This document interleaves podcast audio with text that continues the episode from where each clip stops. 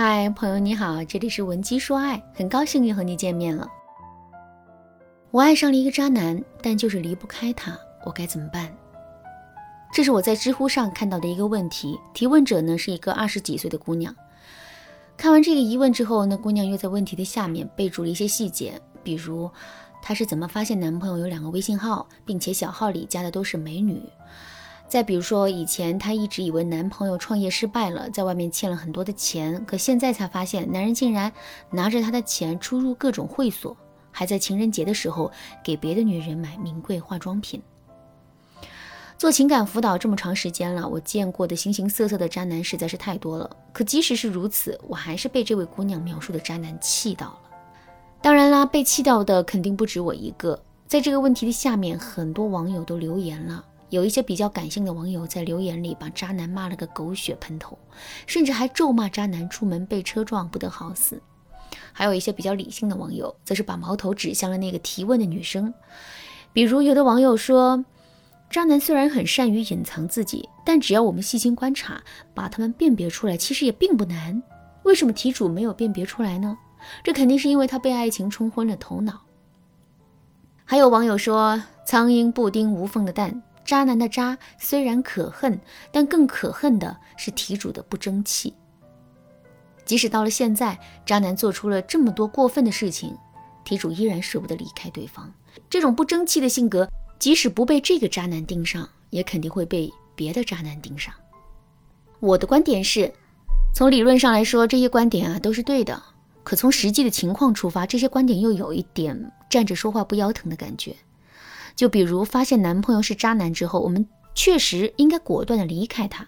可是这世上又有几个女人能够做得像毛晓彤一样果敢和决绝的呢？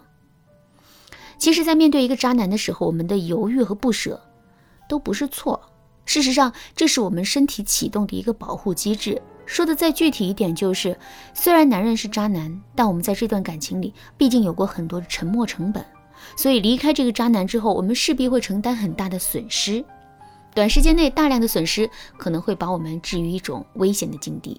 为了降低这种危险，我们的大脑就自动开启了一种保护机制。这种保护机制会让我们变得犹豫不决，从而减缓我们做出舍弃这段感情的决定。说到这，问题来了啊！现在我们的身体已经开启了这种保护机制，可跟渣男分手又是一件不得不去做的事情。那么，我们到底该怎么说服自己？快速的做出舍弃这段感情的决定呢？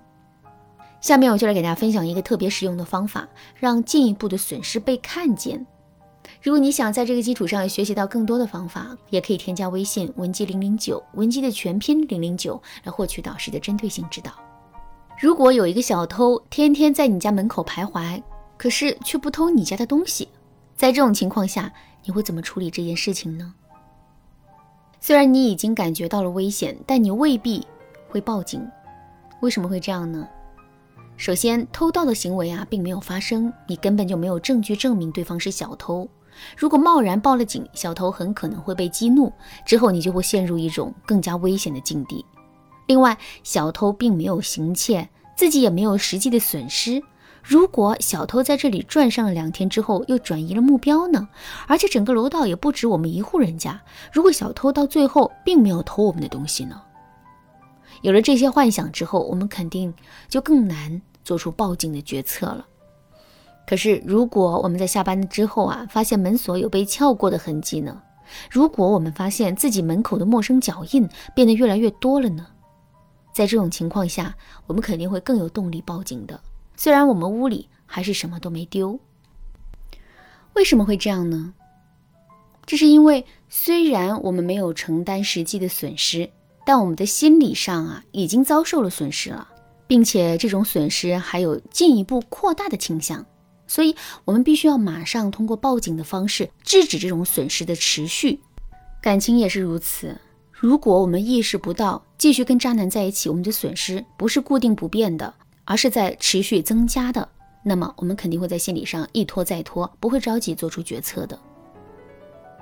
所以，想让自己更有动力，彻底的放下这段感情，我们就一定要想办法，把进一步的损失清清楚楚的摆在我们的面前。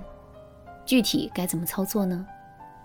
其实啊，事到如今，我们会面临的损失更多的是时间和精力上的损失，金钱上的损失会比较少一些。毕竟我们现在已经知道了，男人把我们的钱啊，全都花在别的女人身上，所以我们大概率不会再为男人花钱了。可是时间和精力上的损失跟金钱上的损失是不一样的，因为这种损失没有实体，很难量化，同时损失带来的实际效力也很难在短时间内体现。这个特点注定了我们会在发现男人是渣男之后，依然忍不住的为他投资。同时呢，即使我们投资的再多，也不会有知觉；即使有知觉，那也是后知后觉。所以，想要把进一步的损失清清楚楚的摆在我们面前，我们就一定要想办法把自己的时间和精力进行量化。比如发现男人是渣男之后，我们就一直在想着这件事情，根本就没有心思工作。那么我们就可以好好的算一算，自己到底耽误了多少具体的工作，这些具体的工作又可以转化成多少钱。再比如发现男人是渣男之后，我们一直在要不要分手这件事情上犹豫，所以当别的男生对我们展露出爱意的时候，我们并没有太多的心思理会，结果我们又错过了很多恋爱的机会。当我们把这些损失清清楚楚地展示在自己面前的时候，我们离开这个渣男的决心肯定会变大的。好了，今天的内容就到这里了，剩下部分会在下节课继续讲述。如果你对这节课的内容还有疑问，或者是你本身也遇到类似的问题，不知道该怎么补救的话，你都可以添加微信文姬零零九，文姬的全拼零零九，来获取导师的针对性指导。文姬说爱，迷茫情场，你得力的军师。